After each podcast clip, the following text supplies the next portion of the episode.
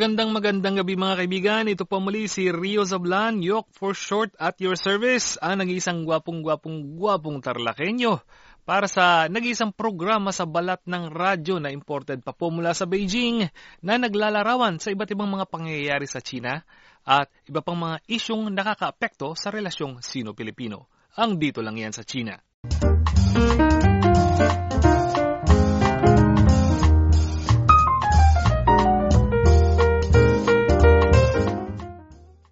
nakarang episode, tinalakay natin ang isang magandang balita hinggil sa relasyong pangnegosyo ng Pilipinas at China na magdadala ng maraming pagulnad at trabaho para sa nakakarami nating kababayan.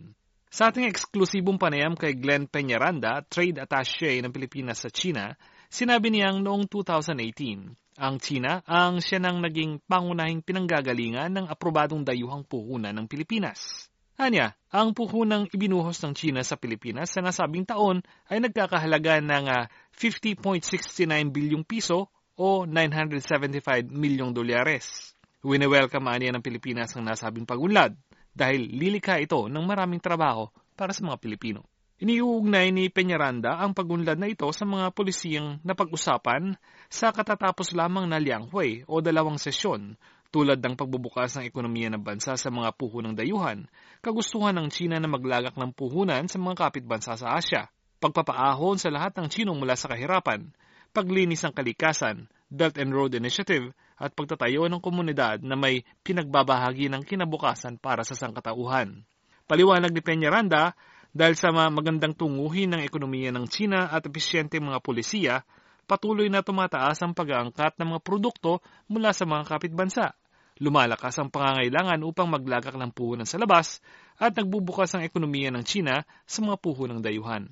Dahil dito, ang pagluluwas anya ng Pilipinas sa mainland China at Hong Kong noong 2017 ay umabot sa 15.54 bilyong dolyares at ito'y mas mataas ng 17.84% kumpara sa tinalikdang taon.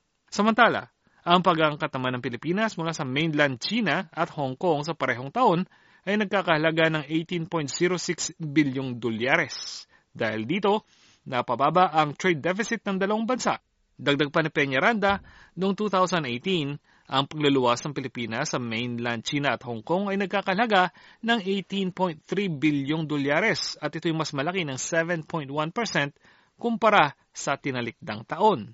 Ang nasabing datos ay katumbas ng 27% ng lahat ng pagluluwas ng Pilipinas sa ibayong dagat. Kaugnay nito, sinabi niyang patuloy na lalaki ang kalakalan sa pagitan ng dalawang bansa at nagpahayag na ng interes ang China sa pag-aangkat ng mas maraming produkto mula sa Pilipinas. Dagdag niya, dahil sa patuloy na paglaki ng pag-aangkat ng China mula sa Pilipinas, kinailangan ng Pilipinas na pataasin ang kakayahan nito pagdating sa kapasidad sa produksyon upang makaagapay sa pangangailangan at para rito, tumutulong din ang China. Anya, para ipasilita ang mga puhunang Chino sa Pilipinas, pinirmahan ang kagawaran ng kalakalan ng industriya ng Pilipinas at Ministry of Commerce ng China noong Nobyembre 2017 ang Memorandum of Understanding para sa pagdedevelop ng mga parking industrial. Para maging espesipiko ang pagdedevelop ng processing manufacturing-oriented na parke, port neighboring na parke, agribusiness agro-industrial na parke, resource-based processing na parke, pansiyensya at panteknolohiya at industrial na parke, pinirmahan din ng dalawang panig ang pangkooperasyong programa noong Nobyembre 2018. Ang mga parking industrial ay ang magiging tahanan ng mga puhunang Chino sa Pilipinas, ani Peñaranda.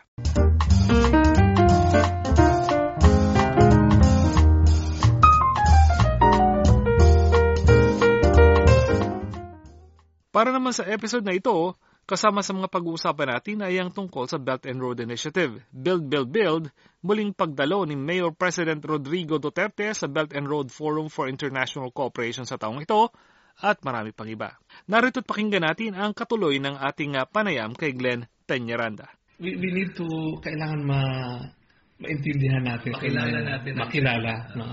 Kaya nga, nagpapasalamat ako na uh, uh, ang media ay may malaking uh, uh, role no sa sa ganito. Mm. At saka ito, yung nabanggit ko, isa lang sa mga magandang balita about sa China. I'm sure marami pang mga positive na, na istorya na dapat natin i-share din na alamin din ng lahat. No? And speaking of uh, more positive stories, pupunta next month si Pangulong Rodrigo Duterte, ang ating rockstar, rockstar president dito sa China. ano po ang uh, latest uh, in terms of uh, business and uh, trade and investment? Mm, ang ang ang alam natin na dahil sa imbitasyon ng ng China um, ah, tinanggap ni Pangulong Duterte yung imbitasyon na pumunta sa China para sa Belt and Road ah, Summit no?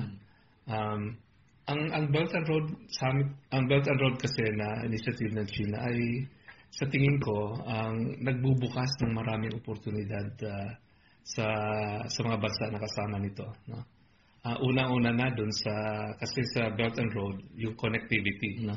Yun ang unang nakikita natin na emphasis ng Belt and Road because gusto nila ipagdugtong-dugtong through infrastructure yung mga bansa na kasama dito nakikinabang na tayo diyan dahil dahil diyan ang ang interest din ng China na na sumali dun sa uh, infrastructure development program ng Pilipinas under Build Build Build which in a way complements and converges the connectivity objectives of Belt and Road. No?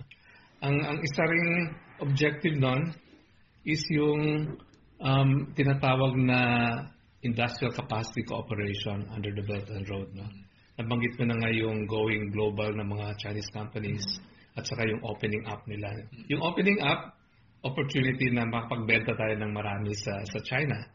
Yung going global, oportunidad na mapunta sa atin yung mga namumuhunan na inject na lumalabas na. Doon sa going sa opening up, um, binabantayan natin yung anong nangyayari doon sa merkado sa China. No? Ang pinag-usapan ngayon, nag-slow down daw ng China. Pero sa tingin ko, yung yung ekonomiya ng China, sa laki nito, at saka sa laki ng merkado nito, kahit na ah, ang 6.5 hindi na yun ah, it's it's actually a very dynamic growth eh no? Siguro wala na dun sa 8 9% ng dati pero sig- ang alam natin na hindi naman ang ekonomiya nag-grow ng gano'n ng tuloy-tuloy no? As the as the economies become more mature no um, then growth will will tend to to normalize no At saka nagpo-focus po sila from manufacturing, from selling. Nagpo-focus sila sa ngayon sa uh, internal consumption, Yes. uh, domestic Oo, consumption. oo. Mm-mm. Tapos nagpo-focus sila to quality and um, uh, innovation-driven technology. So kaya Yes, pinababa oo. nila according to Premier League, kaya pinababa Mm-mm. nila into 6 to 6.5% yung forecast nila for this year. Mm-mm. So actually hindi naman hindi naman mababa yun. It's, it's optimal for Mm-mm. uh, the economy that China is in right now. Yes, sir. And in fact, nakikita din namin yan na, na kasi yung lumalago nga din yung ekonomiya ng China. So yung yung yung mga consumer din ng the Chinese consumers nag-iiba rin yung kanilang taste, no? But but definitely yung tinatawag na consumption upgrading, ibig sabihin um, and, and kasama na dito yung familiarity nila sa sa information technology. So alam nila kung anong mga masarap. No? Eh, eh, kaya na nilang bumili ng mga masarap eh. Eh, sa atin, one of, one of the areas na nak- nakikita natin na nagmamanifest talaga is that kasi sabay nito ah, gusto ng karamihan ng mga Chinese ah, citizens ngayon, they want to be healthy.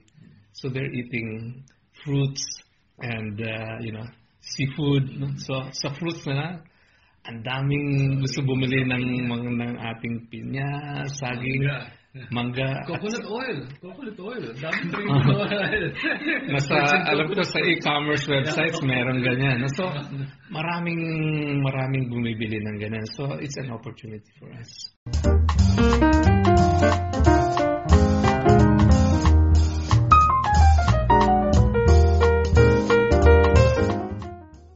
Ah, yung nga, sa Belt and Road Summit, ah, ah, inaasahan natin na darating si, si Pangulo. Ah, at saka, itong magandang pagkakataon na ma-emphasize natin yung, yung ating ah, ah, collaboration with China on many aspects. No?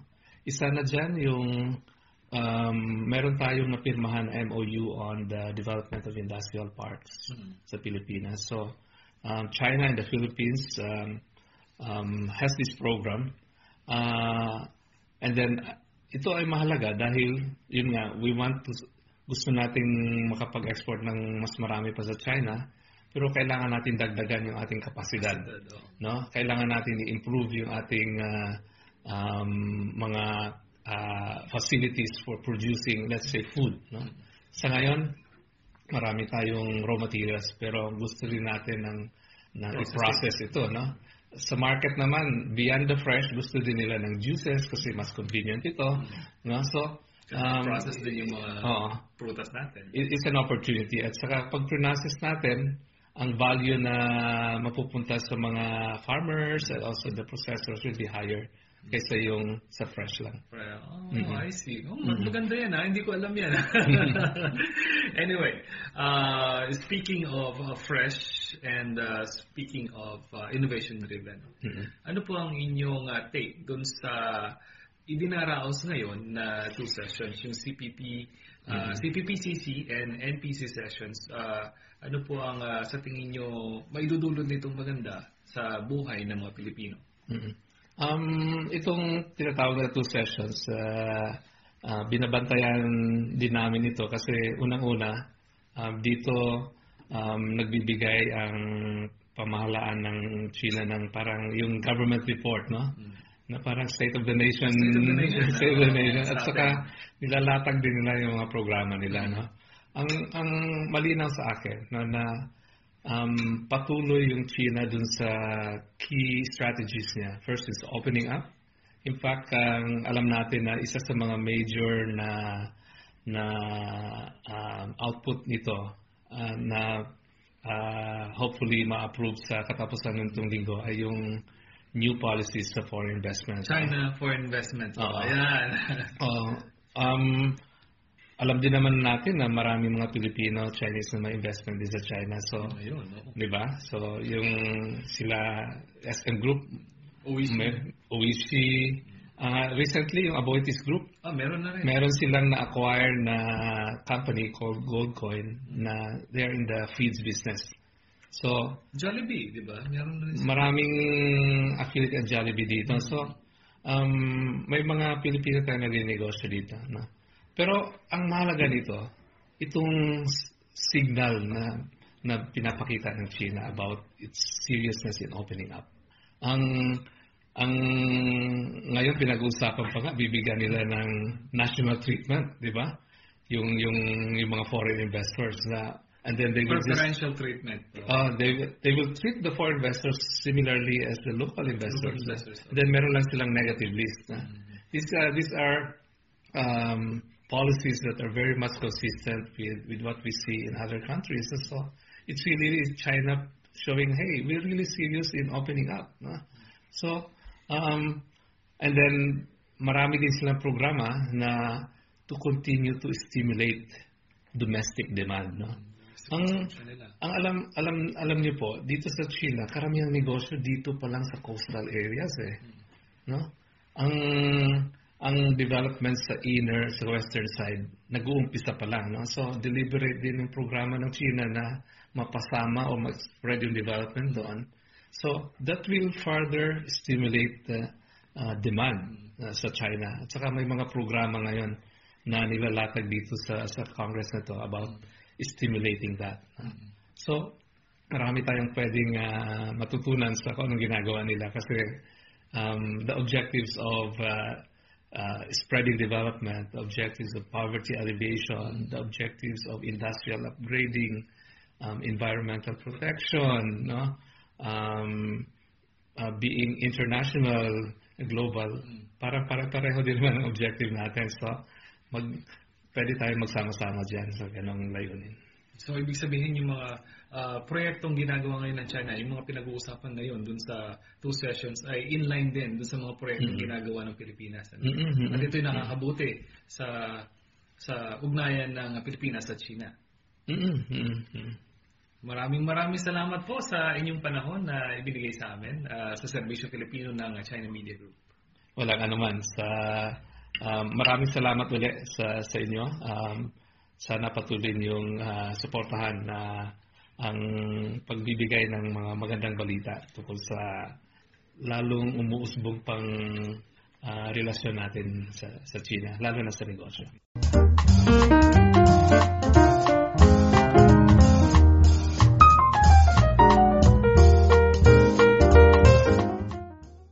Sana'y nakapaghatid po kami ng mga makatotohanan at makabuluhang impormasyon at sana'y nagustuhan ninyo ang episode na ito ng Dito Lang Yan sa China.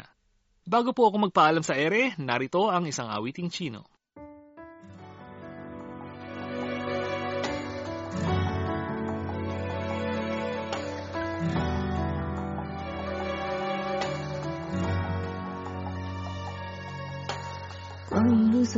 所，采去，一所去。青丝百转，丝丝缠乱，又不知。织一段锦绣纹饰，冰莲里双枝，难寄托这相思。兜兜转转，朝花夕拾，却已迟。寻觅觅，醉生梦死又一世。还记得前生盟誓，语言竟无词，恨对面不相识。我愿化作望断天涯，那一方青石，篆刻心头是轮回彩蝶，花间自缚，只求春蚕丝，剪不断，共缠绵，生生世世。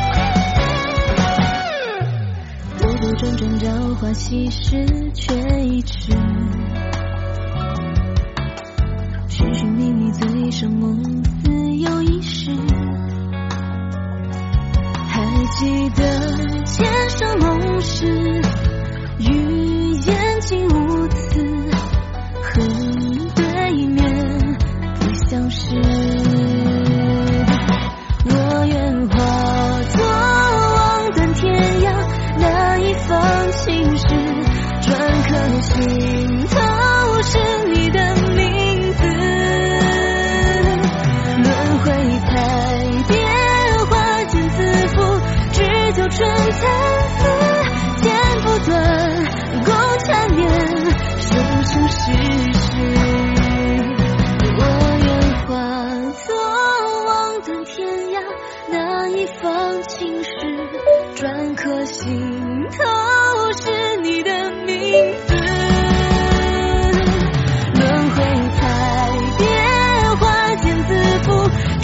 有春天。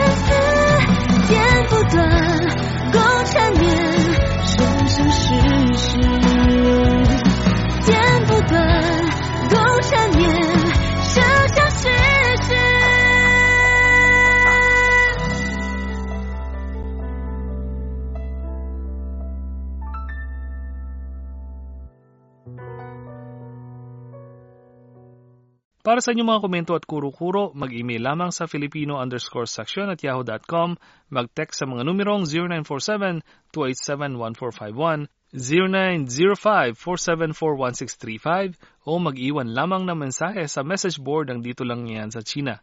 Available na rin po ang lahat ng programa ng Serbisyo Filipino sa podcast, kaya kung kayo po ay laging on the go, mari pa rin nyo kaming mapakinggan sa pamamagitan ng pagda-download sa inyong mga pad computers at smartphones. Para naman sa mga ka-Facebook natin, pakiclick lang ang like button sa aming Facebook page na CRI Filipino Service para magkaroon kayo ng update sa aming iba't ibang programa at aktibidad. Muli, ito po si Rio Zablan, ang gwapong-gwapong gwapong tarlakenyo at inyong tunay na pangyo. Maraming salamat po.